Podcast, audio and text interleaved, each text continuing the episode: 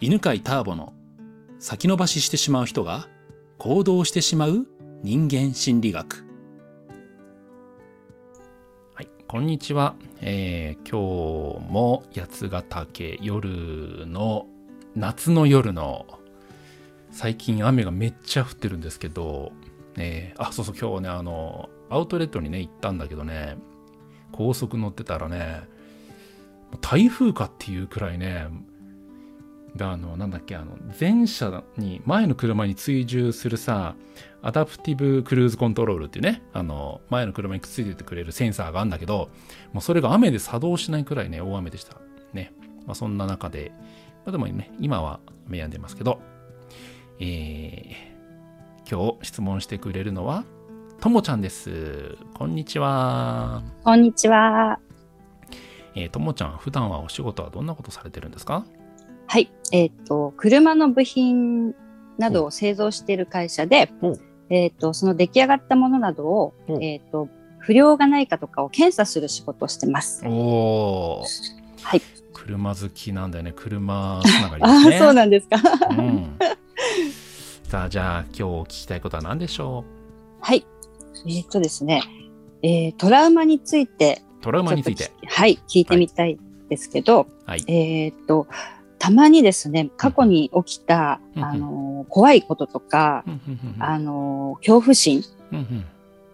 とかを、えー、とふっと思い出したりしてしまうことがあっうんて、んそういう時にあの本当に何気ない時に思い出してしまうんですけど、うんうんうんそういう時にその時のあの詳細にこう映像が出てきてなんかはいはいはいどはいどドキドキしちゃったりちょっと気分悪くなっちゃったりっていうこともあったりしてああ大変ですねそれねそううんたまにそういうのがありまして、うんでまあ、それはまあ一生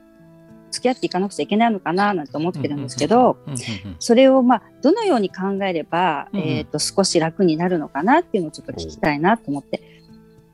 うん、ありがとうございます、うんはいトラウマがね、まあ、ある人多いと思うんですけど、まはあいそ、れをね、えーどうやって付き合っていけばいいか、えーどんなふうにね、対処していけばいいかっていう話ですね。はい、はいはい。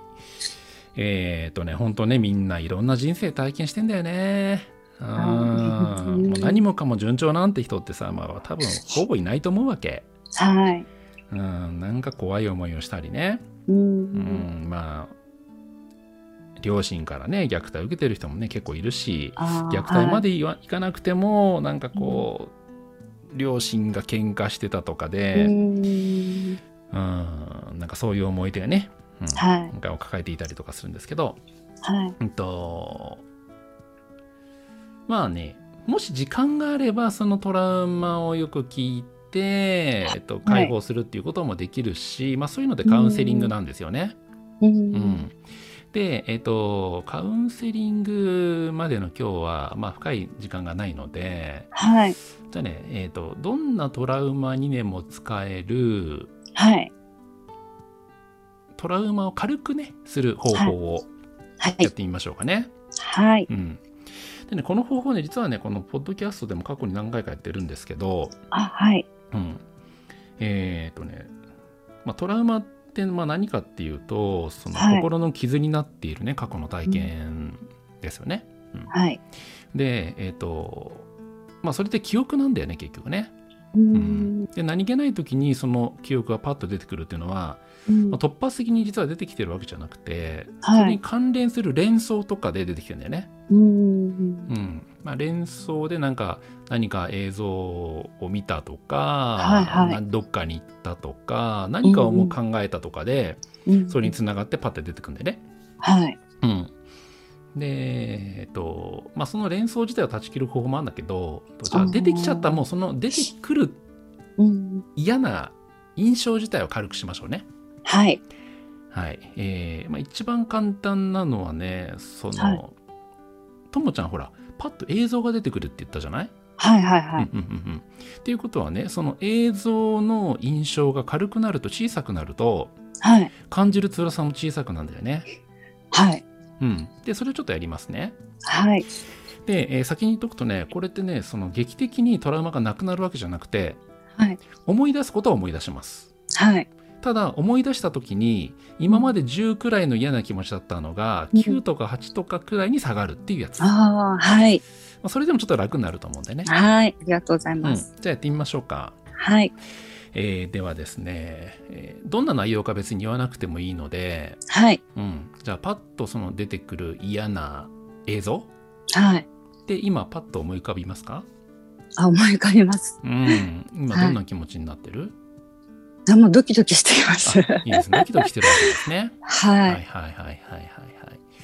えじゃあ、えー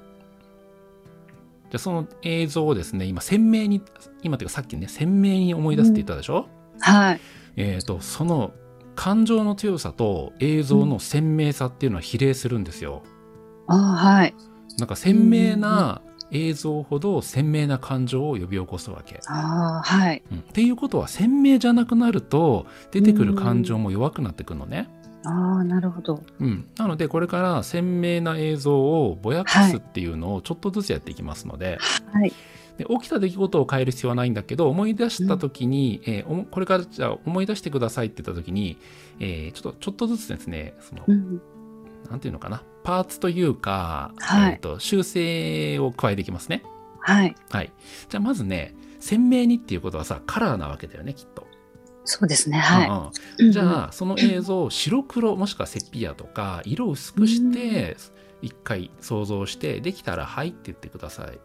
はい。はい。はい。じゃあ深呼吸して。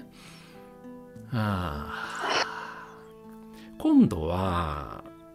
映像が鮮明にっていうことは映像大きく出てきてるはずなんだよね。はい。うん、その映像は主観的に見えてますかそれとも遠くにはもう自分が今見てる感じで出てますか自分が体験してるうん感じ。あまさに体験してる感じね。そうですね。はい。はいはいはいはい。っていうとそのね、えー、とまさに体験しているのを主観的って言うんですけどあ、はい。主観 的もう自分の目で見てる映像をあ、もはう一い。回だ、出てるからもう一回そう体験してる感じなわ け。うん、じゃあそしたらどうしたらいいかっていうとね、はい。うん、例えばほらドラマテレビのドラマとかってそこまでさ自分が体験してるほどインパクトないじゃないですかうん。それはねテレビの中で起きるからなのね。あうんあ。じゃあ今度、えーテレビの、まあ、ディスプレイ、まあ、スマホでも何でもいいんだけどディスプレイとか、テレビの中で映像を再生してみてください、あーできたらな入っるほてど教えて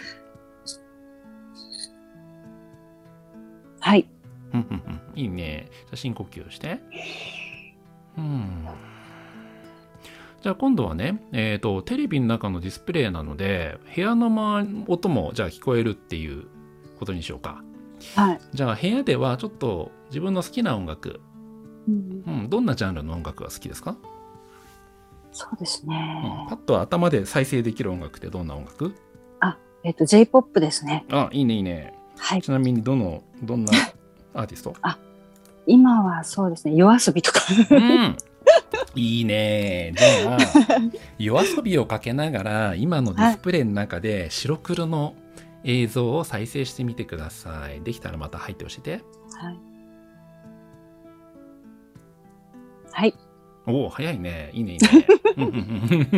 んじゃあ今度リラックスしてなんかじゃあ美味しいものでもちょっとつまみながらそれをもう一回見てみようかはい何をつまみながらな飲み物も用意してもらってもいいよ じゃあ、ビールと、おおいいねビールと ビールとうん、焼き鳥とか。うわ最高だね じゃあそのビールをちょっとグラスに用意して缶ビールでもいいけど はいはいじゃあ焼き鳥も目の前にあるね ふんふんふんじゃあまたテレビの中で白黒の映像夜遊びをかけながら再生してビール飲んでる焼き鳥食べてるっていう想像をしてできたらまた入って教えてくださいはいうんいいね深呼吸をしてはあじゃあもう一回その出来事のことを思い出してみてくださはい。い、うん、最初が10の嫌だった気持ちだとしたら今はいくつくらいで感じますかあ5ぐらいになってますね。おめでとう い。